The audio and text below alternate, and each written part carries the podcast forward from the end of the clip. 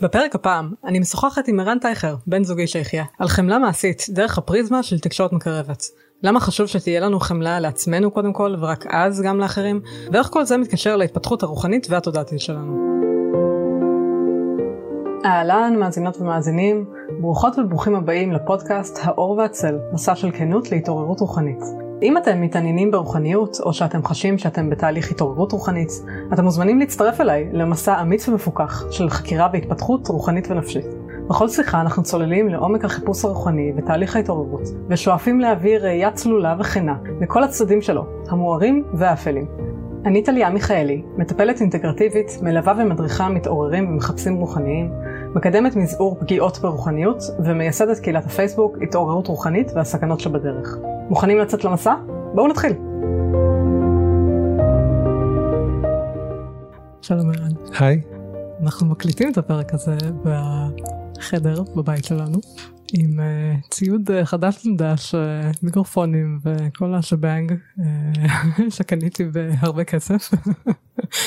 וזהו, עכשיו עשינו פה סשן פריקת uh, ציוד, ציוד וכן, ערן עף על עצמו בהתלהבות. עפתי על הציוד. עפת על הציוד בדיוק, בעוד אני כזה עומדת מהצד וכזה oh my god מה אני עושה עם כל הדבר הזה, יש יותר מדי דברים. כן. יותר מדי הוראות הפעלה. אז עליך אני גם אה, מוזיקאי אה, ברקע הזה. בדיוק, אני בהחלט אה, הודיתי על הדבר הזה. זהו, זה עזר לי מאוד. אוקיי, אז נעבור לנושא שלנו להיום. אנחנו רוצים לדבר על חמלה ברוחניות. יס. אז אולי אני אגיד הקדמה קצרה זה שערן הוא המנחה של קורס החמלה בעברית. שזה קורס שיצר אותו תום בונד, שהוא תלמיד של מרשל רוזנברג, ההוגה של תקשורת מקרבת. ורן הוא בעצם הראשון שמעביר את הקורס של תום בארץ. אתה רוצה להגיד איזה כמה מילים? כן, הראשון והיחיד, סתם, בינתיים. בינתיים, כן. כן, אולי אני אגיד טיפה על תקשורת מקרבת. בעצם כן זה גישה שייסד מרשל רוזנברג. ממש קשה להגדיר אותה כל פעם זה יוצא לי קצת אחרת. אבל זאת גישה לחיים שמתמקדת במערכות יחסים. באיך לעשות מערכות יחסים שמקדמות מענה מיטבי על הצרכים שלנו. כן. ו... ובגדול מקדמות אה, טוב, אושר וחיים אה, חיים מספקים אה, בצורה הרמונית, בצורה שעונה אה, כאמור על כמה שיותר צרכים בצורה הכי מיטבית, בצורה שמטפחת אה, תודעה של ווין ווין, שבה לא צריכות להיות פשרות חמוצות. והדבר הזה מתחיל בתוכנו, זה מתחיל אה, בקשר בינינו לבין עצמנו ומתרחב כמו שמש לכל כן. מערכות היחסים שאנחנו נמצאים בהן, החל בזוגיות ואישיות והמשך במשפחה ובעבודה, בין חברים, ברחוב mm-hmm. וגם כן בין קבוצות ובין עמים. לא, אני חייבת להגיד משהו על תקשורת מקרבת שמבחינתי היא ממש אה, חמלה מעשית, כלומר היא מלמדת איך ממש איך אה, באופן מעשי אפשר להיות בחמלה גם כלפי עצמנו וגם כלפי אנשים אחרים. וזה משהו שהוא מאוד עזר לי בדרך שלי אה, כי אני התחלתי את הדרך הרוחנית שלי עוד לפני שהכרתי תקשורת מקרבת ו... וכשנכנסתי לעומק של תקשורת מקרבת זה פתאום ממש חיבר לי נקודות. כלומר, אם קודם אמ, דיבר, דיברתי על חמלה או דיברו איתי על חמלה, אז עכשיו זה אמ, נהיה הרבה הרבה יותר פרקטי והרבה יותר מובן איך בפועל לעשות את זה. זה כבר, זה הפסיק להיות ארטילאי כל כך. ממש, אמ, וזה בעצם מה שקורס החמלה בא לעשות, הוא בעצם בא לקחת את ההיבט הזה של תקשורת מקרבת ש, של החמלה, שהוא כל כך uh, בבסיס שלה, כן. כמו שאת אומרת. ולהנגיש אותו בצורה הכי ברורה, הכי פרקטית, הכי מעשית. זה אה, בעצם קורס שנתי בינלאומי, עושים אותו אלפי, אלפי אנשים כל uh, שנה. ו-52 שבועות, כל שבוע מושג מאוד ספציפי בגישה הזאתי, אה, מדגים אותו ומתרגל, וזה אולי הדבר הכי חזק בקורס שבעצם תרגולים יומיומיים שאמורים להכניס את הדבר הזה ממש ממש עמוק לסיסטם. ואני יצא לי כמה פעמים לשמוע אנשים שעוסקים בהקניית הרגלים שזו המומחיות שלהם וכזה. כמעט כולם אומרים אם אתה רוצה באמת להכניס הרגל אתה רוצה באמת שמשהו יהפוך להיות חלק מהחיים שלך תוודא שזה יהיה ביום יום. כן. וזה בעצם הדרך שאני הגעתי לתקשורת מקרבת או הטמעתי את הדבר הזה בחיים שלי בעצם הפכתי להיות כאילו סוג של אין הנחתום מעיד על גיסתו אז אני לא אגיד מומחה אבל אה, ככה מתעמק בתחום הזה בזכות ההחלטה שלי לפני אה, בערך תשע שנים להפוך להיות הדבר הזה ולהכניס את זה ממש ליום יום שלי. כן. אז זה, זה ממש בקצרה על קורס החמלה. כן. וחמלה היא, כלומר, חמלה היא ערך אה, נשגב, זאת אומרת ערך רוחני נשגב. Mm-hmm. ו, וזה מעניין שתקשורת מקרבת ובקורס החמלה בכלל לא מתייחסים לזה כמשהו רוחני. כלומר, מתייחסים לזה כאל משהו שהוא לחלוטין יומיומי סטנדרטי, פשוט משהו שאנחנו עושים כדי לשפר את החיים שלנו, לשפר את מערכות היחסים שלנו עם אנשים אחרים, לשפר את המערכות היחסים שלנו עם עצמנו. ו, ו, אבל, אבל זה, זה נורא, אני רואה את זה כמשהו מאוד מאוד רוחני, למרות שזה בכלל אה, לא מדובר על זה בצורה הזאת. כן, אז, אז זה לא בדיוק, לא מדויק שלא מדובר על זה, יש mm-hmm. אה, שבוע אחד בקורס הזה שנקרא חמלה כתרגול רוחני. אוקיי. Okay. וזה כן, זה בנגיעה. כן. ובעצם אני חושב שזה נובע מזה שגם תקשורת מקרבת וגם הגישות הרוחניות אה, שמדברות על זה, הן רואות בזה משהו מאוד מאוד בסיסי ויסודי. Mm-hmm. זה כמו מין א' ב' כזה. נכון. ואז אה, כן, אז אפשר לראות את זה כמשהו שהוא גבוה, כי משתמשים בזה. זה כמו שמשתמשים במה שלמדנו בכיתה א' וגם בכיתה י"ב ובאוניברסיטה. אה, וגם אפשר לראות את זה כמשהו מאוד בסיסי ויומיומי כשמבינים את המהות של זה. כן. זה באמת מאוד בסיסי. כלומר, אה, כן. כשזה, כשזה הופך להיות משהו פרקטי ולא ארטילאי, mm. אז זה, זה נהיה מאוד בסיסי. כן, אני כזה, הרבה מהחיים שלי, המילה הזאת נראתה לי כמו איזה מין מילה ארטילאית באמת mm. ומעורפלת כזה, חמלה, חמלה זה מין משהו יפה נפש כזה. כן. אבל uh, בעצם בזכות הדבר הזה שאני עושה, הבנתי בדיוק מה זה אומר ברמה הכי פרקטית וספציפית. אז בוא נגיד רגע, מה זה אומר באמת ברמה הכי פרקטית וספציפית? אוקיי, אז באמת אה, מי, ש, מי שרוצה לדעת מה זה אומר אה, כדאי שיירשם לקורס, אה, או, או ילמד תקשורת מקרבת בדרך אחרת, אבל אם כזה על רגל אחת, זה, זה הרבה מזה עוסק במה כן, והרבה גם עוסק במה לא. אז אולי אני אתחיל במה לא, כי זה כי זה דרך כזה נחמדה mm-hmm. להבין מה זה אומר. כן. בעצם לא, בעצם אני אתחיל ממה כן. אוקיי. אוקיי, אז דיברתי קודם על צרכים בהקשר של תקשורת מקרבת. כן. אמ, זה אולי המילה הכי הכי בסיסית ויסודית בגישה הזאת, כי בעצם מה שהיא באה להגיד זה שכל מה שאנחנו עושים תמיד הוא דרך לענות על צרכים, mm-hmm. כל בני אדם, כל הזמן זה מה שהם עושים, וזה מה שמניע את כל ההתנהגויות שלנו ואת כל המעשים שלנו, בין אם הם מעשים נעימים ובין אם הם מעשים מעוררי uh, שאט נפש והתנגדות. וברגע שאנחנו מודעים לזה, mm-hmm. ואנחנו פועלים מתוך זה בצורה מודעת, מודעים לאיזה צרכים אנחנו מנסים לענות עליהם. ועל איזה צרכים אחרים מנסים לענות. ושומרים את הצרכים בתודעה שלנו, אפשר גם לקרוא לזה כמיהות, אז אה, זה בעצם מאפשר לנו להיות בחמלה, כי זה גורם לנו להבין שגם כשאנשים וגם כשאנחנו עושים דברים מאוד קשים לעיכול, mm. בעצם אנחנו בסך הכל מנסים אה, לעשות משהו אוהב כלפי עצמנו או כלפי אחרים או גם וגם. סך הכל אנחנו מנסים לענות על הכמיהות שלנו. לעשות לעצמנו טוב. אמ, והמקום שבו זה כאילו נראה מאוד פשוט אבל זה משתבש והמקום כן. שבו זה משתבש זה הדבר שלימדו אותנו זהו, איך אתה עונה לאנשים שאומרים, אבל יש אנשים שלא רוצים לעשות טוב, ויש אנשים שלא רוצים לעשות טוב לא לאנשים אחרים, ויש אנשים שלא רוצים לעשות טוב אפילו לעצמם, הם פוגעים בעצמם, הם הרס עצמי. בדיוק. Mm-hmm. אז בעצם אה, הדבר שלימדו אותנו לעשות זה כמה דברים שהם לימדו אותנו לעשות כמה דברים שהם פוגעים בזרימה היפה הזאתי שתיארתי קודם mm-hmm. ומפריעים לה להתקיים. אה, אם אנחנו מסתכלים על ילד קטן שכן הוא בן שנה שנתיים אז בגדול הוא אנחנו אוהבים להסתכל על ילדים כתמימים הם בסך הכל מנסים לה, זה די ברור שהם מנסים לענות על הצרכים שלהם הכי טוב שהם יודעים יש להם מעט מאוד כלים.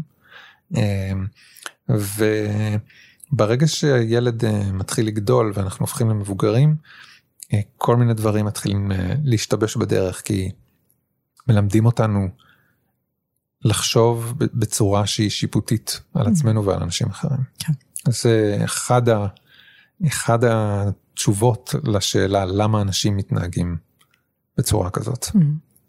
וזה פשוט אה, איזשהו שיעור שמלמדים אותנו אה, כל הזמן, ממש מגיל אפס כמעט, ו... וכן, בכל כמעט מערכת חברתית. וזה בעצם אומר אה, איזושהי צורת חשיבה של בסדר ולא בסדר. לזה הכוונה כשמדברים על שיפוטים. זאת אומרת לעשות ככה זה לא בסדר, לעשות משהו אחר זה כן יש אנשים שהם טובים יש אנשים שהם רעים יש אנשים שהם בסדר ולא בסדר. ויש ואם מישהו לא בסדר אז הוא צריך להשתנות כדי להיות בסדר ואם משהו הוא לא בסדר אז צריך לשנות אותו כדי שהוא יהיה בסדר. אז כל הצורת חשיבה הזאת של בסדר לא בסדר ושל צריך לעשות לשנות זה משהו שהוא מחסום בדרך לחמלה בדרך לחיבור לצרכים. כן. אני חושבת שאנשים מאוד חוששים מהתפיסה הזאת, כי הם אומרים, אם אני לא אדע מה בסדר או לא בסדר, ואם אני אגיד, טוב, אין כזה דבר טוב ורע, הכל בסדר, אז יהיה כאוס בעולם, ואנשים יפגעו אחד בשני. נכון. נכון? נכון. זה באמת איזה פחד מאוד מאוד נפוץ שאנשים שהם נתקלים בתקשורת מוקרבת מביאים. כן. ו... אז מה אתה עונה לזה? אז אני עונה לזה שבגדול, מניסיוני ואיך שאני רואה את העולם, ברגע שאנשים אה, נמצאים בתוך, זאת אומרת, יש, זה, זה נורא תלוי איפה אתה נמצא. אז אם אנחנו נמצאים בסביבה של אנשים שרואים את הדבר הזה כמונו, ויש להם חלום לייצר מערכת יחסים של כמיהה ומערכת יחסים של נתינה חופשית, mm-hmm.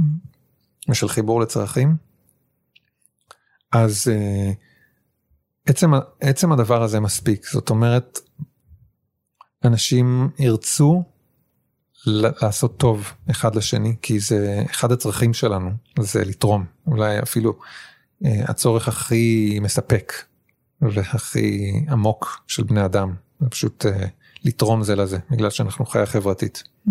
לתרום לחיים. בסביבות שבהם יש אנשים שהם לא בתודעה הזאתי, שהם בתודעה המורגלת או הישנה, אז אנחנו נרצה גם להיות בתודעה כזאת עם עצמנו, כי מערכת היחסים איתנו היא קודם כל הכי חשובה ואנחנו עם עצמנו רוצים לייצר חמלה בתוכנו. כן. ומול אנשים שהם מביאים איזושהי תודעה אחרת אנחנו נרצה להיות קצת יותר זהירים. אנחנו נשתמש ב, אה, בכוח אם, רק אם צריך ובצורה שהיא לא מענישה, היא לא צורה של אוי הבן אדם הזה הוא לא בסדר והוא רע, אני צריך להעניש אותו ולפגוע בו, אלא הבן אדם הזה אולי הוא לא פתוח בשבילי, אולי הוא לא יהיה איתי כמו שאני אוהב להיות עם עצמי או כמו שאני אוהב שאנשים איתי, ואז אני רוצה להגן על עצמי בצורה הכי עדינה שאפשר מתוך ראייה של הבן אדם הזה שהיא חומלת, זאת אומרת אני יכול להגיד, אוי הבן אדם הזה כרגע הכי טוב שהוא יכול ויודע לעשות זה לקלל אותי למשל. אני יכול אה, להגיד אוקיי אז אני אבחר כמה קרוב להיות אליו. וכשאני אה, אגיד לו אתה יכול בבקשה לא לקלל אותי? אם זה לא יעזור אני יכול לבחור ללכת משם. אני יכול לבחור לשים אוזניות כמו שאני מרכיב עכשיו אה, ואני יכול לבחור כל מיני דברים אבל הנקודת מפתח היא שאני עושה את זה עם חמלה בתוכי לבן אדם הזה. אני לא חושב שהוא לא בסדר או רע ואני גם לא צריך. מספיק שאני רואה שהוא לא עונה לי על הצרכים ואני רוצה לדאוג לצרכים שלי. ולמעשה זה נותן לי הרבה יותר כוח, כי ברגע שאני מודע לזה שאני דואג לצרכים שלי, ואני עושה את זה, אני מחזיר את הכוח אליי. אני לא עסוק יותר בהתנהגות של הבן אדם הזה, ואני אומר, היי, הוא מקלל אותי, הוא לא בסדר, הוא בן אדם רע, טה טה טה טה טה. כל עוד אני עושה את זה, אני תקוע בו, ואני מתעסק בו, ואז הכוח עליי נמצא אצלו. אז בוא, בוא ניקח את זה לקצת יותר אמ, דוגמאות יותר קונקרטיות. כן. Mm-hmm. קודם כל אוקיי לקלל בסדר סבבה. כן. אה, אפשר גם לשאול מה אם הוא אלים Mm-hmm. פיזית כן. אוקיי זה, דבר אחד ודבר שני מה אם הוא אמ, למשל כל ה... אה, כל הנושא הזה שהתפוצץ עכשיו אה, לגבי אה, איסתא מהמם. והמנחים שהיו שם מהמם. ואתה יודע אנשים שעושים אמ, יש לך המילה מניפולציות היא קצת אה, יש לה מטען אהה, כאן אה, כן. כן כי היא כאילו אוטומטית אה, אפשר לתפוס אותה כשיפוטית מהמם. אבל אפשר גם להסתכל עליה בתור אוקיי יש מישהו שיש לו איזה אג'נדה כן. והוא מנסה להשיג את האג'נדה שלו כן. דרך כל מיני מעשים מהמם. שהוא עושה ומילים שהוא אומר ואנשים מושפעים מהמילים האלה כן. בלי שהם יודעים שהם מושפעים מהמילים כן. האלה. כן. אז איך אתה מתייחס גם גם לעניין של אלימות פיזית וגם לזה. אז אני אתחיל באלימות פיזית כי זה באמת יותר קל. מהמם. בגדול העיקרון הוא אותו עיקרון, אנחנו רוצים להיות מודעים לזה שיש סכנה. ברגע שיש, אה, אנחנו מחליפים את המילה רע במילה מסוכן, מהמם. אנחנו גם לא מפסידים שום דבר, כי אנחנו יכולים להתגונן ממה שמסוכן, אם בן אדם אנחנו רואים אותו כסכנה בשבילנו, מהמם. אנחנו יכולים להתרחק ממנו, אנחנו יכולים לשים אותו, להרחיק אותו, כן, אה, גם בתי כלא יכולים אה, לשמש להרחיק אנשים שהם מסוכנים. מהמם. לחברה כן. אה, וגם ב- בשפה משפטית מדובר על דרגת מסוכנות ולא על דרגת רוע. אה, אבל אנחנו רוצים לשאוף לשמור בראש שלנו ב- בלב שלנו על חמלה כלפי הבן אדם הזה זאת אומרת לחשוב שהוא לא עושה את הדברים האלה בגלל רוע אלא הוא עושה את הדברים האלה בגלל איזושהי מוגבלות. כן. אה, הוא לא רואה אה, דרך יותר טובה כן. לעשות אה, טוב גם לעצמו וגם לאחרים, או שהוא,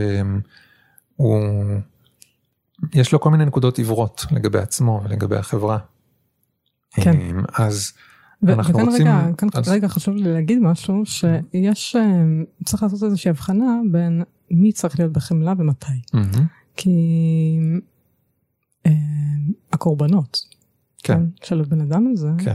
הם לאו דווקא אנשים שצריכים להיות בחמלה כלפיו בטח לא בהתחלה. כן, הם צריכים לעבור איזשהו תהליך אה, וכעס הוא מהמם. לגיטימי ויש לו מקום. כן, אה, כאן אנחנו יותר מדברים על איזושהי תפיסה חברתית של חמלה ולא איזה אה, ניסיון אה, להגיד שמי שנפגע אמור להיות. בחמלה. בדיוק. אז כן. ברגע שאת באמת אומרת אמור או צריך, אז. אנחנו חוזרים לעניין הזה של השיפוטים. כן. באמת, אה, אם תקשורת מקרבת הייתה אומרת שאנחנו צריכים להיות בחמלה, או, או חמלה הייתה אומרת שאנחנו צריכים להיות בחמלה, אז זה סוג של פרדוקס. נכון.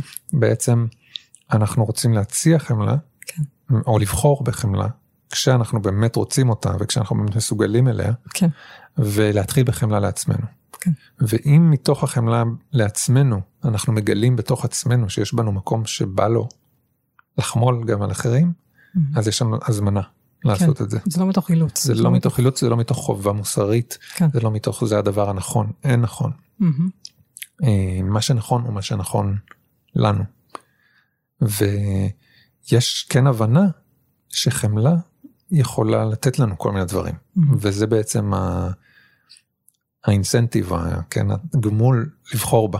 זאת אומרת זה לא, אוקיי, אני יכול להיות חומל, אני יכול לא להיות חומל, אין שום הבדל. ה- מה שיכול לתת לנו את הדחף לבחור בחמלה, או את הבחירה הזאתי, כשאנחנו מתלבטים, זה ההבנה של מה הרווחים שיכולים להיות לחמלה, מהמם. לעצמנו ולאחרים, ומה המחירים שיכולים להיות כשאנחנו לא חומלים. כן. זה לא אומר מה נכון ולא נכון, זה פשוט אומר ראייה מפוקחת של רווחים ומחירים. אוקיי. אז אני חוזרת עכשיו לשאלה שהייתה לי קודם לגבי המניפולציות. אז אני מניפולציות. אז Mhm. פה אני חושב שחשוב לדייק את השאלה. זאת אומרת להגיד מה יש לך להגיד על מניפולציות, אני יכול להגיד שזה משהו מאוד עצוב שיכול גם להיות מאוד מסוכן. Mm. אבל מעבר לזה אני חושב שחשוב לשאול את השאלה יותר בספציפית. מה הייתי אומר לבן אדם שחווה מניפולציות, מה הייתי אומר לבן אדם כדי לא לחוות מניפולציות. כל שאלה כאן תייצר איזושהי תשובה עם ניואנסים אחרים, אני חושב שחשוב לדייק פה. אני חושבת ש... אוקיי, אני חושבת שהשאלה שלי היא איך אפשר להתייחס או לראות בחמלה נשים שעושים מניפולציות על אחרים כן. ביודעין. כן. כן. מהמם. כלומר, אה, ביודעין, אבל, כלומר, מה שאני מבינה, כן, שהיה עכשיו בכל ה... כל ההתפוצצות הפרשה הזאת, מהמם. זה שיש אמ, יש כל מיני תפיסות שגויות לגבי ריפוי מהמם. אה, אה, בקרב כל מיני מורים, וזה לא, זה לא רק איסתא, כן, אוקיי? זה ברור. מורים רוחניים אה, לאורך כל הדורות. אה, היו להם הרבה פעמים אה, שיגעונות ו... ו והרבה פעמים הם ניצלו את התלמידים שלהם, כן. ויש כל כך הרבה, באמת אני מתעסקת עם, סיפורי, עם סיפורים על כתות כן. כבר, כבר הרבה זמן. אמ, ו- ואני באמת, אמ, אני חייבת להגיד שלי יש שם איזשהו קונפליקט פנימי. אה, איך, איך אפשר לראות... אה, אנשים כאלה בחמלה. כן, כלומר, אני יכולה להבין שהם, שגם הם בסופו של דבר מנסים לענות הכי טוב על הצרכים של עצמם, כן, ו- ושיש להם הרבה נקודות עיוורון. ויש להם המון נקודות עיוורות מהמם. לגמרי. אה, יש שם צל מאוד כן. מאוד גדול, מהמם. ויש שם אה, מטען פסיכולוגי לא מטופל. כן. אה, ויש שם איזה אמונה שאני לא יכול לענות על הצרכים שלי בלי לנצל מישהו אחר, בלי לקחת ממישהו אחר, כן. בלי לעשות מניפולציה על מישהו אחר. כן. הרבה פעמים יש שם אמונה כזאת. והאמונה הזאת היא גם נקודה עיוורת. זאת אומרת, מהמם. זו אמונה שהיא, לפי הגישה שלנו, היא, היא לא נכונה. זאת אומרת, תמיד יש דרך לענות על הצרכים שלנו בהרמוניה עם צרכים כן. של אנשים אחרים. כן. ומי שמאמין שאין דרך, אז זאת הנקודה העיוורת שלו, והאמונה הזאת היא, אחת מהדברים שגורמת לו להמשיך לעשות את זה. ואולי הוא חושב שמה שהוא עושה זה כן הרמוני. כן. כלומר, הוא עובד על עצמו בעצם. כן, בעצם, כן, כשאנחנו מתעמקים ומעמיקים בגישה של תקשורת מקרבת, אנחנו, המושג שלנו של הרמוניה מעמיק ומשתנה, ואנחנו לומדים כמה, כמה הרמוני דברים יכולים להיות. ואם אני חושב שלהגיד למישהו אה, שהוא לא בסדר או שהוא צריך להשתנות מהמם. ולדחוף אותו להשתנות זה בעצם זה סוג של הרמוניה כן לא הרבצתי לו לא גירשתי אותו אבל אמרתי לו תקשיב אה, אתה לא בסדר אתה צריך לעשות ככה וככה וככה אני יכול לחשוב על זה כמאוד הרמוני מהמם. יחסית להרבה דברים פחות הרמוניים וכן ואז אני שוב נקודה נקודה עיוורת שלי כן. ואז אני אפגע באותו בן אדם ובעצמך גם בסופו של דבר. ובעצמי בסופו של דבר כן Mhm. כי הרבה פעמים רואים שהרבה מנהיגי כתות מוצאים את עצמם פתאום בכלא או כל כן. מיני דברים כאלה. כן, זה פשוט מתהפך עליהם באיזשהו מהמם. שלב. אה, כשזה נהיה מספיק גדול, כשזה כן. נהיה... אה, הנטייה של זה זה רק ללכת ולהידרדר עם הזמן. כן, וזה בעצם אחת ההנחות גם שלנו בתקשורת מקרבת, שהרבה פעמים דברים שנראים כאילו הם עונים לצרכים שלי בצורה מושלמת, והם באים על חשבון מישהו, איפשהו במהלך הדרך זה יפגע גם בנו. אה, קשה לראות את זה הרבה פעמים, כי זה הרבה פעמים דברים שלוקחים זמן, נכון, דברים שמתבטאים בטווח הארוך. נכון. אבל ככל שמעמיקים בתרגול של חמלה, רואים את הדבר הזה יותר קרוב לזמן אמת, רואים את ההשלכות של זה, זה כמו סוג של כמו אה, שמבינים את ההשלכות של לאכול ג'אנק פוד באיזשהו מקום, מהמם. כן ג'אנק פוד, כן הוא עונה לי על כל מיני צרכים, הוא משביע אותי, הוא טעים לי, הוא מגניב, הוא קריספי, הוא צבעוני, ואני, וזה נראה לי שאני יכול להמשיך ככה עד, עד מותי. כן. אבל אה, אחרי כמה שנים מתחילים לראות את ההשפעות של זה, וברגע שעושים איזשהו תהליך של מודעות, עם הזמן יותר ויותר רואים את ההשפעות כבר כאן ועכשיו ומרגישים אותם בגוף. כן. אני אוכל איזשהו אה, כן חטיף אה, סופר מתוק ומלוח ומגניב ואני פתאום אחרי שעשיתי איזה עבודה של מודעות לגוף שלי פתאום אני מתחיל להרגיש משהו לא טוב בבטן שקורה. מהמם. מהמם. אז זה אותו דבר בעצם אנחנו פותחים את העיניים ופותחים את התודעה ומתחילים לראות את המחירים הכביכול ארוכי טווח כן. של הנקודות העיוורות שלנו. כן, כן. אנחנו יכולים לראות, ממש לראות איך זה משפיע על המערך האנרגטי שלנו בכאן מהמם. ועכשיו. כן. כן. כן, וזה יכול להיות שלזה התכוונו ההוגים העתיקים שדיברו על קרמה. מהמם. כן, בעצם זה ההשלכות של, ההתנהגות, של ההתנהגויות שלנו שהן לא בהכרח אה, משפיעות רק בגלגולים הבאים, הם משפיעים כבר בחיים האלה. כן. אז אם, אני, אם לענות לשאלה שלך של איך לפתח חמלה לאנשים כאלה, מהמם. אז באמת אה, דבר ראשון זה ה- לנסות לראות אותם כאנשים עם כל מיני נקודות עיוורות שמבחינתם עושים הכי טוב שהם רואים לנכון, אה, גם אם זה עושה רע. הם, הם מאמינים שהרע הזה הוא הדרך היחידה, ואולי דרך טובה לעשות לעצמם טוב ולעשות לאחרים טוב. אה, דבר שני זה שוב פעם אני מחזיר אותנו למה שדיברנו קודם אנחנו לא צריכים לחמול על האנשים האלה מהמם. וזה לא בהכרח הדבר הנכון לחמול על האנשים האלה. מהמם. לכן לחמול עליהם זאת בחירה. אם בא לנו, אם אנחנו כזה חושבים, "מ, איך אפשר לתרגל חמלה כלפי הבן אדם הזה, זה צריך להיות, צריך, כדאי שזה יהיה הרבה אחרי שפיתחתי חמלה כלפי עצמי. ואם כן. נפגעתי מבן אדם כזה, אז לחמול עליו זה יהיה אחד השלבים האחרונים האחרונים שאני ארצה להגיע אליהם, אם בכלל. מהמם. אני לא בהכרח ארצה להגיע לזה בימי חיי, מהמם. אמ, אני ארצה קודם כל לטפל בעצמי ולהגיע למקום שאני איבדתי את הטראומה כן. וחמלתי על עצמי ברמה כזאתי שפתאום משהו בי נפתח ורוצה לחמול על עוד אנשים וגם אפילו על אנשים ש, שפגעו בי ובאנשים אחרים וזה לא בהכרח צריך להגיע לשם. כן. כן, אני צריכה לשאול את עצמי גם למה אני רוצה לחמול על כן. הבן אדם הזה. מהמם, מה זה ייתן לי? בדיוק. כלומר, אמ, ורק אם, ורק אם יש לך תשובות טובות אז לעשות את זה. כן, כן. כי אני יכולה להגיד שבמקרה שלי, עם המורה שהיה לי, שפגע בי, אמ, אני עשיתי המון עבודה לנסות באמת להבין אותו, מהמם. ולמה הוא התנהג כמו שהוא התנהג. כן. אמ, כי זה עזר לי להבין את הסיטואציה, מהמם. פשוט מה קרה שם. כן.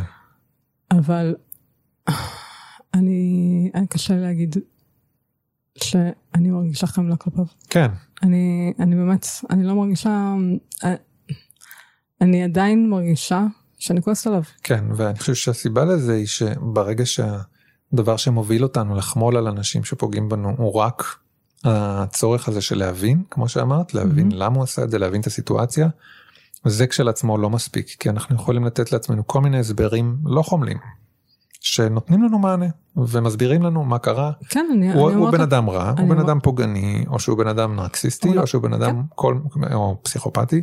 כן. זה מסביר לנו, עונה לנו לצורך, והחמלה לא נותנת לנו איזה ערך מוסף כאן.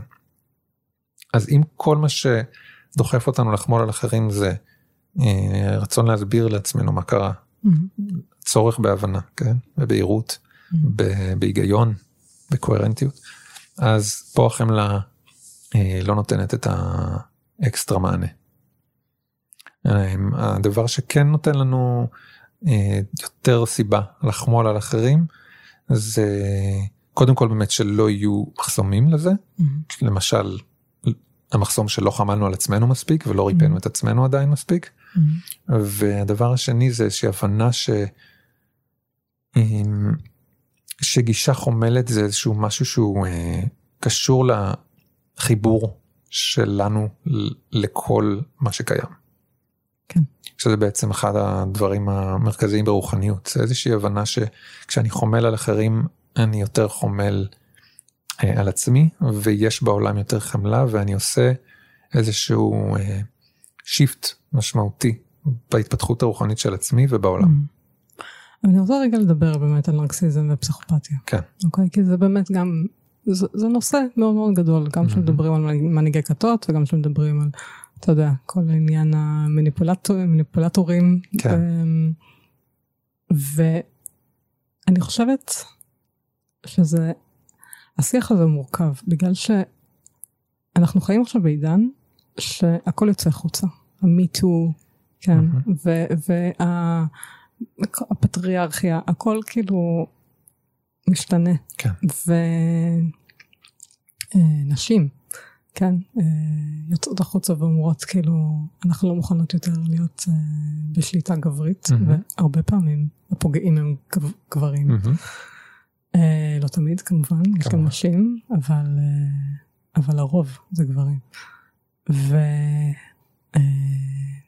כן, כינויים כמו נרקסיזם ונרקסיסט, פסיכופת, זה, זה משהו שהוא שגור. כן. ו, וגם לזה, הרבה פעמים כן, זה, זה עוזר לנו להסביר לעצמנו מה Mm. קורה. מהמם. כי כשאני נפגעתי מהבן אדם הזה, כן. ואני אחרי זה הלכתי וקראתי, מה זה נרקסיזם? כן. נפלו לי האסימונים. מהמם. והבנתי, אה, אוקיי, עכשיו אני מבינה למה חוויתי את מה שחוויתי. כן. עכשיו אני מבינה מה עבר עליי שם. כן. אז, אז יש לזה המון ערך כן. אה, למונחים האלה, ואני אני מבינה שזה לא הצעד האחרון. כלומר, ש, שכדאי באיזשהו שלב להמשיך גם לצעד הבא, אבל, אמ, אבל זה גם חשוב לתת הכרה ו, אמ, לערך של המקום הזה. של הזיהוי והתיוג. נכון, גם אם, גם אם זה עשוי להיראות אה, שיפוטי, זה עדיין, יש בזה איז, איזשהו ערך מרפא כשלעצמו. כן. כן, וככל שאנחנו באמת עושים את זה בצורה שדומה למה שאת עשית, שקוראים על זה, ואנחנו מבינים שמתחת לתווית הזאת נרקסיסט, בעצם זה איזושהי דרך לתאר סט של התנהגויות, ש- שאפשר לצפות בהן, שאפשר לתאר אותן, שהן לא משהו שהוא אה, באמת עם מטען שיפוטי, אנחנו לא באמת אומרים על הבן אדם הזה שזה כל משהו, אבל אנחנו אומרים יש כל מיני התנהגויות שנצפו בבני אדם, שמאפיינות את הבן אדם הזה, וההתנהגויות האלה יש בהן איזושהי רמה של סכנה, ויש בהן הסבר למה שחוויתי מולו. אז כן, אז הדבר הזה מעניק, מעניק לי היגיון, מעניק לי תוקף אה, לחוויה שלי, ואנחנו לא רוצים לקחת את זה בכוח מאנשים. כן. אנחנו כן רוצים באמת לשים לב, א', שהדבר הזה לא הופך להיות אה, משהו שמיוחס לכל בן אדם שכן שפגע בי, כי אני יכול אה, ללכת וכל מי שקילל אותי או, או, או יתנהג אליי לא יפה או לא הבין אותי או אני לא הבנתי אותו כן או לא הסתדרנו אה, אני יכול ללכת ולקרוא לו נרקסיסט או פסיכופת וזה משהו שאנשים עושים. כן. בעצם התוויות האלה זוכות לשימוש יתר כן יש הרבה מאמרים היום שמצביעים על זה. כן. אז זה דבר אחד שאנחנו רוצים לנסות להימנע ממנו. ודבר שני כשאנחנו משתמשים בתוויות האלה זה באמת שוב ממקום של איך, איך הדבר הזה תורם לי איך הדבר הזה מגן עליי ולא הופך להיות אה, כוח שאני מפעיל על האחר כדי לפגוע בו. ולהמשיך את השרשרת הזאת של הפגיעה.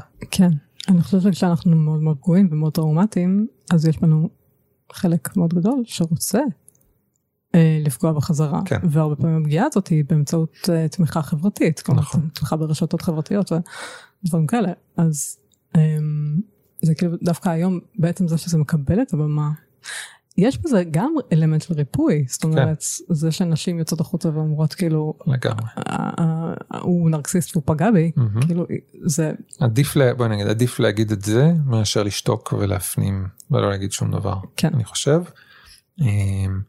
אבל כן אני חושב שהמוקד הוא באמת העניין הזה של הגנה. אני, אני עושה את זה כדי להגן על עצמי אני עושה את זה כדי להגן על נשים אחרות. אני לא עושה את זה כדי להכאיב כדי לנקום כדי להעניש. אני עושה את זה כדי להגן ויכול להיות שהמודעות תייצר הגנה. אמ, ולהביא את הקול שלי יגן על נשים אחרות. כשאתה אומר להעניש, אוקיי, נגיד לשים בכלא, כן. זה נקרא להעניש? אז זה, זה, לשים בכלא זה פעולה מהמם. מה שקובע אם זה עונש או לא זה התודעה שלנו אם אני שם את הבן אדם בכלא מתוך אה, הצורך להגן על אנשים על החברה על אנשים אחרים שנפגעו או שייפגעו מהמם. חס וחלילה אז זה לא להעניש זה בסך הכל להגן זה דרך להגן זה מה שאנחנו קוראים בתקשורת מקרבת שימוש מגונן בכוח מהמם. אנחנו משתמשים בכוח בשביל להגן כן. ולא בשביל להעניש. אה, הענשה זה בעצם זה יכולה להיות בדיוק את אותה פעולה אבל התודעה היא תודעה של הבן אדם הזה הוא לא בסדר הבן אדם הזה צריך לשלם מחיר בגלל הדברים שהוא עשה לא מעניין אותי להגן או להגן או אולי גם מעניין אותי להגן או להגן, אבל מה שמניע את התודעה שלי זה שהבן אדם הזה הוא רע, והוא צריך לשלם על מעשיו פשוט כי אנשים צריכים לשלם על המעשים שלהם. Mm-hmm. והבעיה עם זה יכולה להיות מהדלת האחורית, שכשאני בתודעה הזאתי אני פחות בתודעה של הגנה, ואיכשהו הרבה פעמים זה יכול להיות פחות מגן, לא רק על הבן אדם הזה, אלא גם על אנשים אחרים, כשאני לא ממוקד בהגנה, כשאני ממוקד בדברים אחרים כמו בסדר לא בסדר, אמ, גמול, mm-hmm. אז הפוקוס שלי הוא לא על להגן, ואז הלהגן יכול להיפגע. כן. אה, מה גם שכן, אנחנו נפגע בבן אדם הזה יותר ממה שצריך בשביל להגן על החברה, ואז אנחנו נמשיך את המעגל הזה, אנחנו הופכים להיות מקורבנות למתקיפים, ולא שמים לב לזה אפילו. Mm-hmm. וזה מייצר משהו בנפש שלנו הרבה פעמים. Mm-hmm. שוב, בלי שאנחנו מודעים לזה, אחרי כמה שנים פתאום אנחנו יכולים להיות וואי. אה, עשיתי, פג, פגעתי במי שפגע בי. ו... או באנשים, האם, או באנשים, או באנשים אחרים שהזכירו לי אותו. שהזכירו לי בדיוק, ואז כן. האם אני, עד כמה אני שונה. כן. וזה יכול להיות אה, מאוד מפחיד. כן. אבל העניין, העניין עם חמלה זה שזה, שזה פותר את הפרדוקס הזה. בעצם מאפשר לי לצאת מהמעגל הזה של פוגעים ונפגעים, ולעבור למעגל של עונים על צרכים ומגנים על צרכים. Mm-hmm. וזה חשוב להגיד שזה משהו שכששומעים אותו בפעם הראשונה זה יכול לעורר הרבה התנגדויות והרבה שאלות והרבה אי הבנה. כן. הרבה מה... אה, מההתנגדות שעולה באנשים, הקושי שיש לאנשים עם חמלה בכלל ועם תקשורת מרחבת בפרט, זה נובע מאי הבנה של הדבר הזה, כי יש כאן כל מיני ניואנסים שכש... מתעמקים בהם ועושים על זה שיחה ושואלים את השאלות ומציפים את האבלים האלה, mm-hmm. מבינים את זה באמת וכשרק שומעים את זה בפעם הראשונה זה יכול להישמע כמו בטעות להישמע כמו משהו שאו לא עובד או הוא יפה נפש, כן. הוא לא מתחשב בכל מיני דברים, הוא לא נותן מענה לכל מיני דברים ומניסיוני זה כמעט תמיד נובע מאיזושהי איזושהי אי הבנה שהיא נורא נורא קלה נורא קל לה לקרות בגלל שאנחנו חושבים, ב, חושבים במושגים אחרים. ואנחנו רואים את הדבר הזה גם, שהוא שונה, mm-hmm. אנחנו רואים אותו באותם משקפיים שאנחנו רואים אה, את כל החיים, משקפיים ש, שהם שיפוטיות, משקפיים שהם ציניות. אה, לכן אה, זה ממש חשוב למי שככה מתעורר, מתעורר בקושי מול הדבר הזה. אה, שימו סימן שאלה על ה... אה, על ההנחות שעלולות אה, לצוץ פה, שיש כאן, שמשהו כאן הוא לא, אה, שזה לא באמת עובד, שזה לא הגיוני, שזה לא, שזה יפה נפש, שזה מפספס משהו.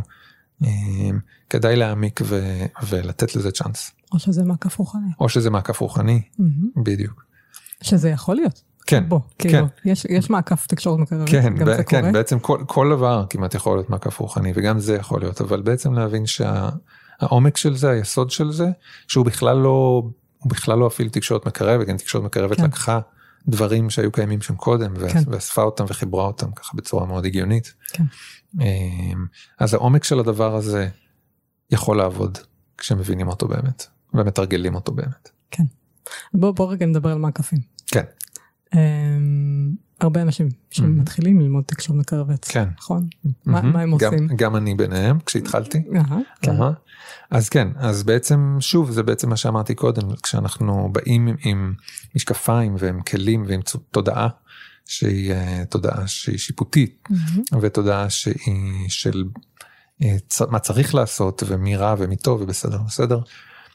אז בעצם אנחנו מפעילים כאן apply את המשקפיים האלה ואת התודעה הזאת גם על תקשורת מקרבת שבאה להגיד לא אה, אנחנו אנחנו נפטרים מהדברים האלה כן mm-hmm. ואז אה, קורה דבר שבעצם למשל התקשורת מקרבת הופכת להיות הבסדר לא בסדר החדש mm-hmm. ואז אנחנו אומרים היי hey, אתה לא עושה תקשורת מקרבת זה לא בסדר כן. או היי hey, אתה צריך להיות חומל.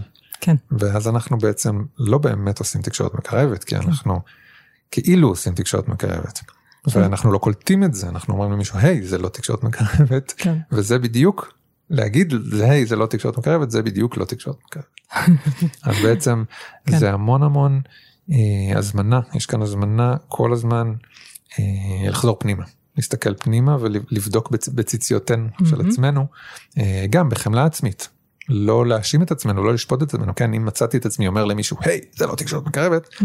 אז אני גם לא רוצה לשפוט את עצמי על זה, mm-hmm. אבל אני רוצה כן לראות את זה. כן, ולראות ו... מה הייתה כוונה, כוונת מה... הלב שלי. בדיוק, כן. ולשאול את עצמי איך אני רוצה להביא גישה יותר חומלת. כן. אם אני רוצה. שזה רלוונטי לכל המעקפים באשר הם, כלומר, כרגע אנחנו מדברים על תקשורת מקרבת, אבל זה אותו דבר לגבי מעקפים רוחניים, שאנחנו לצורך העניין אומרים למישהו אחר, אתה לא מספיק, לא יודעת מה, לא מספיק באור ואהבה, או אתה לא חושב מספיק חיובי, כן. או אתה, או שאני אומרת את זה אפילו לעצמי, כן, כלומר, mm-hmm. אני כל הזמן מנס, לכאורה מנסה אה, להיצמד לאיזה גישה רוחנית כזו או אחרת, ואני אומרת לעצמי, את לא מספיק ככה, את לא מספיק ככה, לא עושה מספיק מדיטציות, אמ, או מה שזה לא יהיה. כן. ו... ואני בעצם נמנעת מ... מ... מלהרגיש את מה, ש... מה באמת באמת נמצא שם מלמטה. כן. אמ, שזה יכול להיות איזשהו כאב, איזשהו mm-hmm. תסכול. כן. אני רוצה, אני מבאס אותי שאני לא עושה מדיטציות במידה שהייתי רוצה, mm-hmm. ויש שם איזושהי כמיהה, איזשהו כן. צורך, נכון. כן, להתפתח, להתקדם, להגשים את עצמי, כן. לגלות. Uh, את עולם הרוח. כן. כל מיני צרכים אוניברסליים כאלה. אבל מה שיש גם זה המחשבה, זה שאני אמורה, mm-hmm. או אני צריכה, כן. כל הזמן להיות משהו. כן. אז, אז, אז גם, באמת, אתה קודם נתת את הדוגמה על, על זה שמישהו אומר למישהו אחר, אתה לא, אתה לא מספיק x, y, z, אבל באותה מידה אנחנו יכולים להגיד את זה לעצמנו. נכון. ובצורה לא פחות שיפוטית נכון. כלפי עצמנו. לגמרי. ובעצם ההבנה אה, שהשיפוטים האלה, השיפוטיות הזאת היא נובעת בעצמה מצרכים, כן? Mm-hmm. אם אני אומר לעצמי, אני לא עושה מספיק אה, מדיטציות, כן. אז בעצם זה שיפוט שנובע מהצורך שלי להתפתח, להעמיק, mm-hmm. להבין את העולם וכן הלאה. ו... כן, יכול להיות גם צורך, אפילו צורך בביטחון ושלווה נכון, ושקט. נכון. כן. אה, או אפילו צורך במשחקיות, אולי מדיטציה זה משהו שהוא נותן לי איזושהי חוויה של יצירתיות ומשחקיות. Mm-hmm. יכול להיות כל מיני דברים. כן. וברגע ש... אני עסוק בלא בסדר, אז אני לא רואה את הכמיהה שלי ואת הכאב שלי. כן. וזה הגיוני שאני לא רואה, כי זה, לראות את הכאב זה כואב, ולראות את הכמיהה זה יכול להיות גם כואב, כי בעצם זה משהו שאין לי עדיין, או אין לי מספיק ממנו. Mm-hmm. וזה להימצא במצב של, שהוא לא נוח. וגם לא לימדו אותנו לעשות את זה. נכון. החברה לא מעודדת אותנו uh, להתבונן פנימה, כן. היא מעודדת אותנו להתבונן החוצה. כן. לא להתבונן, אלא פשוט כאילו להסתכל החוצה ולהגיד, אה, אני צריך לקנות לשפוט. את זה כדי להרגיש טוב יותר. נכון, וגם מלמדת אותנו לשפוט בעצם, כן? כן, אנחנו בתור ילדים קטנים לא עשינו משהו שההורים רצו שנעשה. אה, היי, hey, אתה לא עושה מספיק, אה, אתה לא מספיק מסדר מספיק את החדר, החדר שלך לא מספיק מסודר. כן. אז אני רגיל, פשוט התרגלתי להסתק... להתייחס לעצמי כמו שהתייחסו אליי. וגם לא שיימו לנו רגשות יותר מדי. ממש לא. כן, מבחינתי כשגדלתי הרגשות היחידים שהכרתי עבורי, כן, זה, זה להרגיש טוב ולהרגיש רע. כן. או שמח ועצוב. כן. וכן, ידעתי שיש רגשות אחרים, קראתי, הייתי ילד משכיל וקראתי ספרים, אה, כן, בדיוק חשבתי על זה ככה בזמן האחרון, שהמילים האלה של הרגשות, אה, תסכול, בלבול, בדידות, כן mm-hmm. אז הן היו לי חוסר אונים אובדן עצות כל המילים האלה היו ב, בלקסיקון שלי ובאוצר מילים שלי כי קראתי ספרים ככה גבוהים ספרות גבוהה בתור ילד. אבל זה לא אומר שידעתי לייחס אותם לעצמי זה לא אומר שידעתי להגיד עכשיו אני מרגיש חוסר אונים או עכשיו אני מרגיש תסכול. כן. אה, פשוט ידעתי להגיד עכשיו אני מרגיש לא נעים. וזה די הזוי שאתה מבין ממש טוב את המשמעות של מילה mm-hmm. כשאתה קורא אותה בספר על מישהו אחר. Mm-hmm. מבין את ההבדל בינה לבין מילת רגש אחרת mm-hmm. אבל אין לך מושג מה זה אומר כשאתה מסתכל פנימה. Mm-hmm. ורק כשעשיתי עבודה רגשית עמוקה כן. בטיפול אז התחלתי להבין מה באמת המשמעויות של כל אחת מהמילים האלה איך זה מרגיש בגוף איך mm-hmm. זה שונה בחוויה mm-hmm. מרגשות אחרים. כן. ועוד אחרי הרבה זמן. למדתי גם להישאר בתוך הרגשות האלה ולא לעקוף אותם. Mm. להרגיש אותם, פשוט לתת לעצמי להרגיש את הרגש. Mm. גם אם הוא קשה, גם אם הוא כואב. כן, שזה באמת מה שרבים מאיתנו לא עושים. כן. מהמם. אה, וגם אלה שיודעים לעשות את זה הרבה פעמים אה, לא בא להם לעשות את זה כי זה לא נעים נכון. ויש גם אולי צורך אחר שמבקש הסחת דעת שמבקש לנוח שמבקש ליהנות רגע כן.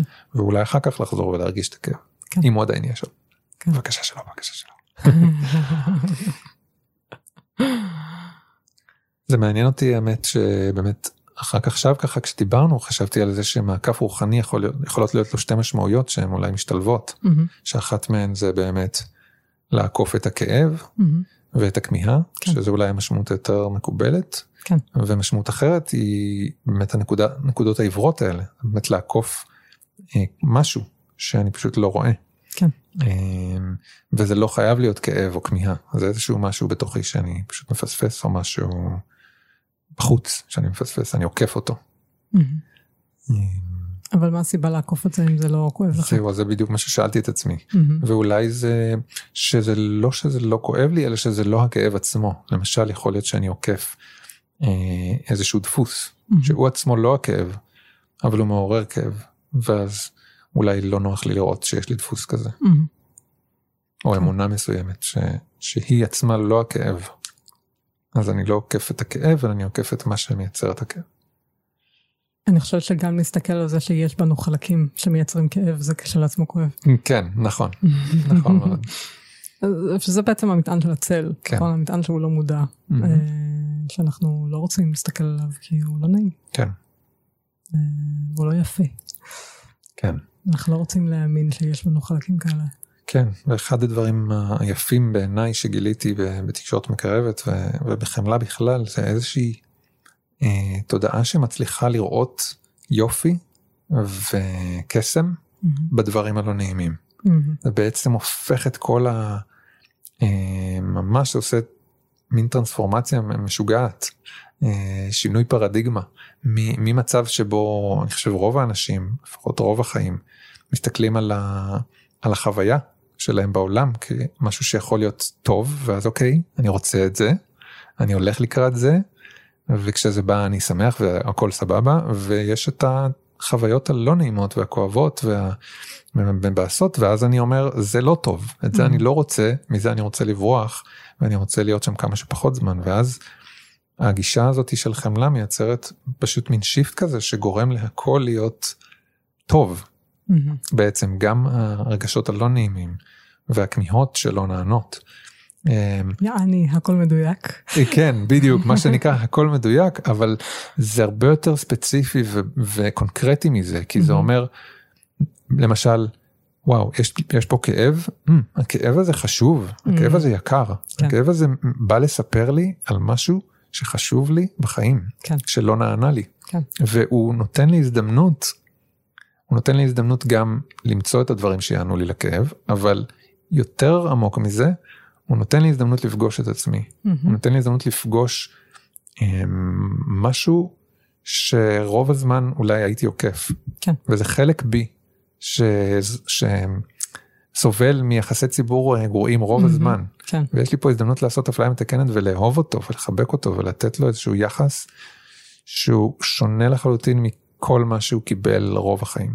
שזה מאוד מתחבר אה, לתפיסה מאוד רוחנית אה, בודהיסטית, כן, של להיות מחובר לכאן ועכשיו, מהמם. ו- ולהפסיק להילחם במציאות. כן, והמציאות זה גם המציאות הפנימית שלנו, שזה כל השדים האלה שקיימים בפנים. כן. וש... וגם זה, זה יכול להישמע מהצד שוב כזה כמו מעקף רוחני או כמו איזה אמירה מתייפפת כאילו הרע הוא טוב והכל מדויק Mhm. אבל אני חושב שכשעושים את העבודה הזאת כמה שנים ממש מרגישים את זה וחווים את זה כן. ואפשר לחוות ממש איזושהי שמחה שאשכרה יכולה להפיע כש, כשכאב מגיע Mhm. היי איזה יופי יש פה כאב בוא. נפגוש אותו כי זה יכול להיות ממש מסקרן. כן. כלומר, זה, זה חקירה. אמ, כשלא, פוח, כשלא פוחדים מהפחד. כן. או שלא פוחדים מהכאב. כן. מה... כלומר, יש פחד, יש כאב. נכון. אוקיי, אבל אני לא פוחדת לפגוש את זה. זה, זה פשוט, וזה גם נובע מזה שיש לי כלים להתמודד איתם. כן, נכון. בשונה מאולי הרבה מהחיים שלי שפשוט לא ידעתי מה לעשות ברגע שהגיע כאב או פחד או משהו כזה כן. אני כזה חוסר אונים. fuck מה אני עושה עם זה כן. ושיש לי כלים מהמם. אז אני במקום אחר לגמרי אני כזה אוקיי כן. בוא, בוא כאב, בוא תראה יודע- איזה כלים יפים יש לי שהכנתי בשביל שתבוא. אני יודע שאני יכול להתמודד איתך. כן, מהמם. וזה אפילו, אפילו הכלים, זה שיש לי כלים אפילו יכול לאפשר לי לא להשתמש בהם. מהמם. נותן לי ביטחון כזה, אוקיי, יש לי פה את ארגז כלים, כן. אני יכול להפעיל אותם על הכאב אם הוא נהיה מציף, אם הוא נהיה יותר מדי, Mhm. אם הוא נהיה... ואני יכול כרגע פשוט לא, ואני יכול לשהות לידו, מהמם. ולא לעשות איתו שום דבר, ולתת לו מקום. כן. וזה מבחינתי גם ה- היופי שב, שבלהתחבר לכאב, אני חושב שהוא מומחש כשאנחנו מבינים שבתוך כל אחד מאיתנו יש ילד שכמה על הדבר הזה. מהמם.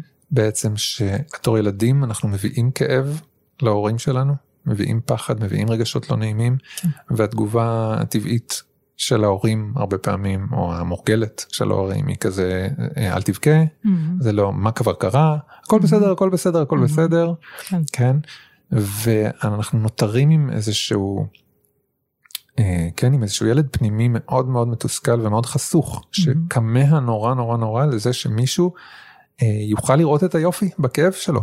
ו- ולראות את הכאב שלו כמשהו יקר וכזה אה קיבלת מכה בוא. בוא תקבל חיבוק מהמם. כן משהו כזה וזה וזה יחס שרובנו לא רגילים לקבל מהמם. וגם מעצמנו לא.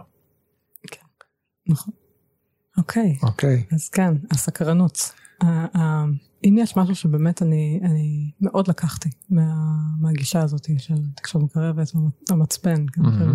שלמדתי אצל ארנינה, כן אמ, זה הסקרנות, מהמם. זה היכולת לשים סימן שאלה, כן. איפה, ש, איפה שהיה קודם סימן קריאה. סופר חשוב כן. כן. זה היכולת שלי לחקור את המקומות שבי שאני שופטת בעצמי, מהמם. ואני אומרת לעצמי שהם לא בסדר, שהם קיימים. כן וזה להתבונן על המקומות האלה ולהגיד, אוקיי, זה קיים. כלומר, Mhm. המציאות היא שזה קיים anyways. אם אני אלחם בזה, זה רק יהיה יותר גרוע. כן.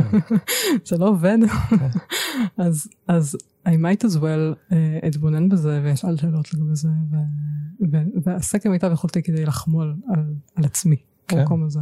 כן. וזה, וזה, ככל שעשיתי את זה יותר ויותר, זה פשוט היה משנה חיים ברמות מטורפות. ממש בשבילי הסימן שאלה זה זה ה... כן זה הסימן הסמל כן. שמסמל חמלה בעצם כן. ואמפתיה זה בעצם ההבדל בין להסתובב בעולם עם אה, עם סימני קריאה כן עם שיפוטים זה לא בסדר זה כן זה כזה זה לא נכון זה כן נכון זה צודק זה לא צודק. אה, ללהסתובב בעולם עם סקרנות כמו שאת אומרת ועם עם לב פתוח עם מוכנות להבין וללמוד ולגלות וכן סקרנות וחמלה זה מהמם. שני מושגים שמאוד מאוד אה, קשורים אחד לשני ולא הרבה אנשים ככה מבינים את הקשר ביניהם. מהמם. בעצם כשאני חומל על מישהו אז אני סקרן לגבי החוויה שלו. כן. ואני סקרן לא רק שכלית אלא אני גם סקרן לה- להבין איך זה מרגיש בגוף ואיך זה מרגיש בלב. כן. וזה מתחבר קצת לה- להתחלה של השיחה שלנו, כלומר, אני אסתובב עם סימני שאלה בעולם. זה נורא מפחיד, נכון. כי כאילו, אז מה קבוע? ומה מה, אה, יצוק בסלע ועל מה אני יכולה לסמוך ועל מי? ועל מי. ואם אני נכון? מסתובב עם סימני שאלה לגבי מישהו שהוא מסוכן. מה זה איזה בדיוק. מחיר אני יכול לשלם. כי זה, כי זה נגיד מתקשר לגז לייטינג, כן? כי ה-. כל הקונספט הזה של אה, לעורר ספקות כן. בקורבן. Mm, כן. נכון אז אז זה עלול להיות מאוד מבלבל. לגמרי. אז איך, איך אתה יכול לעשות סדר פה בדבר הזה? כן. אז אה, קודם כל אני רוצה להגיד באמת ששוב, העניין הזה של להסתובב עם סימני קריאה זה מאוד מאוד מובן כשאנחנו ב...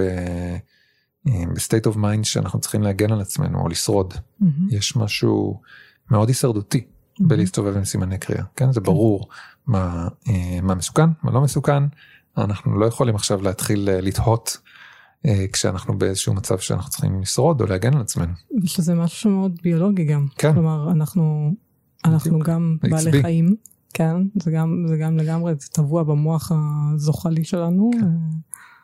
אה, כן, מצבי סכנה זה, מהמם. זה, זה כאילו אפילו כשחושבים על המילה סכנה מהמם. אז ברור שבסוף המילה הזאת צריך להופיע סימן קריאה ולא, ולא כן. סימן שאלה. כן. סכנה בום אה, אם אני אתחיל לשאול יותר מדי שאלות אה, אני אהיה הרבה יותר בסכנה מהמם. אבל אה, שזה מתקשר גם לשם של הקבוצה, התעוררות רוחנית והסכנות סכנות שבדרך. כן, כי יש פה גם סימן שאלה וגם סימן קריאה במקביל. כי נכון. התעוררות רוחנית זה פתיחה, מהמם. והסכנות שבדרך זה צמצום. כן ו... וזה האור והצל, וזה. הגם וגם, כן. ולהסתכל על המכלול של הכל. כן וזה מביא אותי לתשובה לשאלה שלך של מהמם. הגייסלייטינג. בעצם אם אנחנו רואים את הסימן שאלה ואת הסימן קריאה לא כשחור ולבן או כאור כן. וצל או מהמם. כהפכים בהכרח אלא מהמם. כשני כתבים של רצף מהמם. וזה משהו שאני הרבה פעמים ככה מביא את העניין הזה של הרצף לעומת הדיכוטומיה. אז אנחנו יכולים לשאול את עצמנו בכל נקודה בזמן ובכל סיטואציה איפה אנחנו רוצים להיות על הרצף הזה. האם עכשיו זה מצב הישרדותי שאני רוצה לא לשאול בו שום שאלות אלא. אולי השאלה היחידה שאני רוצה לשאול זה איך אני עכשיו שורד הכי טוב כן, או איך אה, אני בורח או איך מפה, אני בורח מפה, או איך אני- עצמי, כן. אה, לעומת מצבים אחרים הרי לא, לא כל המצבים הם הישרדותיים ומסוכנים יש מצבים שבהם אנחנו יותר חשוב לנו לייצר חיבור כן. עם אנשים עם עצמנו אה, ואנחנו רוצים אולי להעמיק ואנחנו רוצים אולי לחוות התעוררות גוף, אה, רוחנית מהמם. אז אלה מצבים שבהם אנחנו נרצה יותר ללכת לכיוון של הקצה השני של הסימן שאלה מהמם. ולא בהכרח להגיע עד הקצה כן אלא לבדוק איפה על הרצף הזה נכון לנו להיות כרגע מהמם. וזה מגיע למקום הזה של גס לייטינג כן שאני Mhm. נמצא עם בן אדם שאני מתחיל להרגיש אה, מאוים או אני מתחיל להרגיש שהשאלות שאני שואל את עצמי מולו או שהוא שואל אותי הם עושות לי מפחיד עושות לי לא נעים מבלבל, זה. נורא מבלבל, זה כן. נורא מתעתע. כן זה נורא כזה, מה, אני, אני, אני, זה יש איזה דיסאוריינטציה כזה, מה נכון, מה לא נכון, כן. שום דבר לא ברור לי. כן אז אלה שאלות שהן מכניסות אה, מכניסות אותי למצב סכנה כן. הן מכניסות אותי למצב לא מפחיד ממש זה שאלות שמעוררות פחד ובלבול והן מערערות לי את הביטחון. בעצם אחד הדברים שאני חושב עוזרים לנו לשאול שאלות אם דיברנו על סכנה זה להרגיש שאנחנו בטוחים. וזה אולי יכול להיות אחלה אינדיקציה.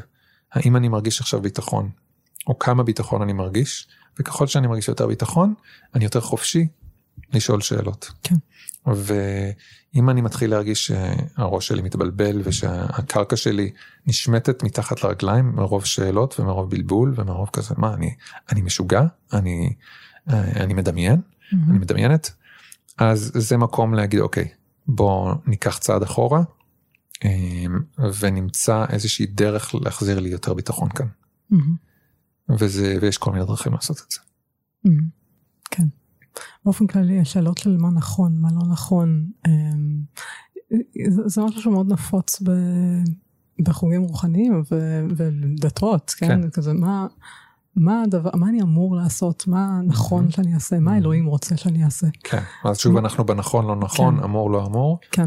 ואנחנו אני חושב שזה הרבה יותר חומל ומועיל ובטוח מהמם. לשאול במקום מה נכון ומה אני אמור לעשות מה אני יכול לעשות מה אני בוחר לעשות מה תורם לי.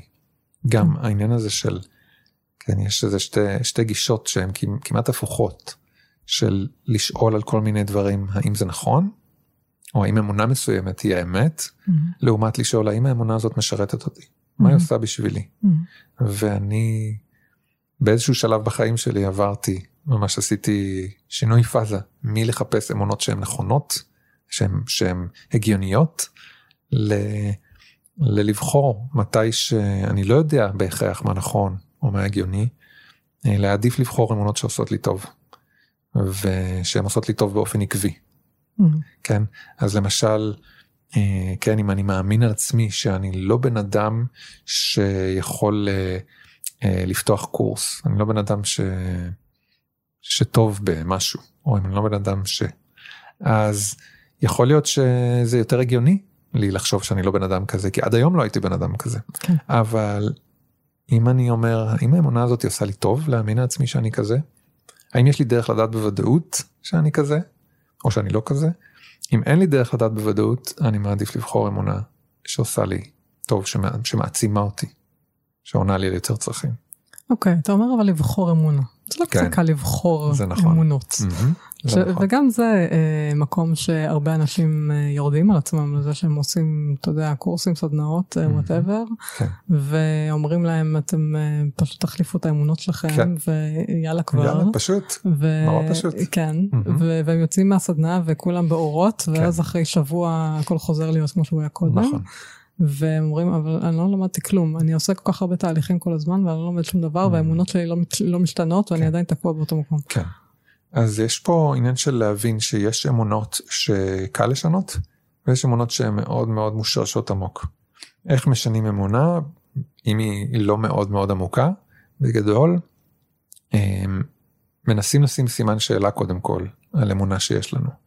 אם עד היום חשבתי שהאמונה הזאת היא האמת, אני עצם זה שאני אומר זאת אמונה, זה כבר מרעיד לה את היסודות קצת. מהמם. והיא כבר אה, היא כבר לא כל כך חזקה כמו שהייתה קודם ואז נוצר מקום להחליף אותה באיזושהי אמונה אחרת. אם אני מנצל את ההזדמנות הזאת את הבקעים והסדקים שנוצרו שם ואני אומר אני רוצה במקומך אני אומר לעצמי אני רוצה במקומך האמונה הזאתי להאמין שמשהו אחר. והאמונה הזאתי אם היא טובה מספיק אם היא אה, כן מה זה טובה אם היא מתאימה לי כמו זה כמו בגדים אני אני מסתכל על אמונות כמו בגדים זה משהו שאמור להתאים לי למידות שלי אני אמור להרגיש נוח בדבר הזה וזה אמור להיות פונקציונלי. אז אם הבגד הזה החדש הוא בגד טוב והבגד הישן שלי אני כבר כזה מתחיל קצת לנער אותו ממני בזה שאני אומר זה לא אמת אז יש סיכוי שאני אתחיל אה, ללבוש את הבגד החדש יותר. ואני יכול מה שנקרא לשים אותו בארון הבגדים שלי. כן? אה, למצוא דרכים לפגוש את האמונה החדשה ביום יום שלי. למשל, אה, לשים אותה על פתק בשירותים, או במחשב, כל מיני מקומות שאני פוגש אותה, ולהתחיל אה, למדוד אותה על עצמי. והרעיון הוא לא רק להגיד לעצמי אותה בצורה כן, מכנית, מהמם. אלא ממש למדוד, זאת אומרת, לשאול את עצמי מי הייתי, או איך זה מרגיש בגוף כשאני מדמיין שזאת האמת. וזה איזשהו תהליך כזה של אה, להיות מוכן כזה להכניס את זה פנימה ולא רק להגיד אה אוקיי אז אני לא בן אדם שלא מסוגל לעשות x אני בן אדם שכן מסוגל לעשות x.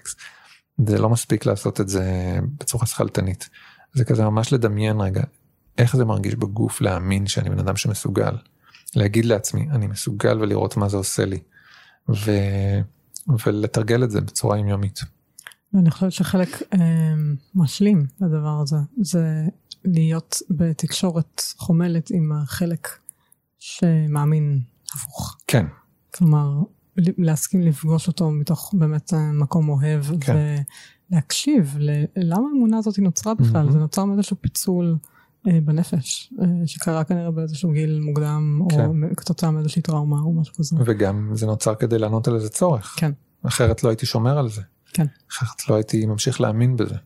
כן. זה עונה על צורך מסוים או על כמה צרכים אבל זה לא עונה על כמה צרכים אחרים. Mhm. בעצם זה שאני רואה את זה אה, רואה על איזה צרכים זה בא לענות וגם רואה על איזה צרכים זה לא עונה זה עוזר לי ככה להגיד אוקיי האמונה הזאת היא, היא פה בשבילי היא פה בשביל לשרת אותי אבל היא לא עושה עבודה כל כך טובה. אה, דבר נוסף שממש חשוב לי להגיד בהקשר של אה, לשנות אמונות זה להכניס אותן כמשהו שהוא שהוא אקטיבי שהוא בהתנהגות. ברגע שאני מתחיל להתנהג את האמונה החדשה זה עוזר לי להאמין שהיא נכונה וזה עוזר לי לאמץ אותה. אז אם אני מאמין שאני יכול לעשות משהו יעזור מאוד אם אני אתחיל לעשות את הדבר הזה מהמם. ולראות תוצאות. זה יאשש לי את האמונה הזאת וזה יעזור לה להיטמע. אם אני רק אאמין שאני יכול אבל אני לא אוכיח לעצמי את זה אז יהיה לי הרבה יותר קשה לשנות את האמונה. איווה. וואו, הייתה לנו אחלה שיחה. ממש. ולא מתוכננת בכלל. כן, ומלא דברים שכזה רציתי להוסיף ומקוצר היריעה ומאיפה שהשיחה כן. הלכה והובילה את עצמה אז הם ככה נשארו לשיחות אחרות כן. בעתיד אוקיי, יהיו. כן. יהיו עוד. יאללה, היה כיף. ממש. to be continued. Yes. אז uh, נלך לישון. טוב, תודה על זה.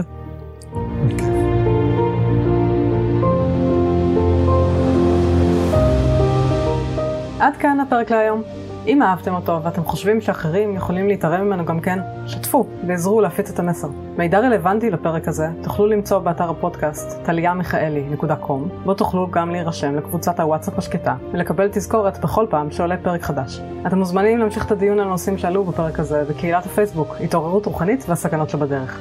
ומעבר כל זה, ממש ממש אשמח לקבל את הפידבק שלכם. אם יתחשק לכם, לכתוב לי מה אהבתם, את מי תרצו לשמוע בפרקים הבאים, או כל דבר אחר שתרצו לשתף איתי, ניתן לעשות זאת באתר הפודקאסט או לכתוב לי בפייסבוק. איזה כיף שהייתם פה, ונשתמע בפרק הבא.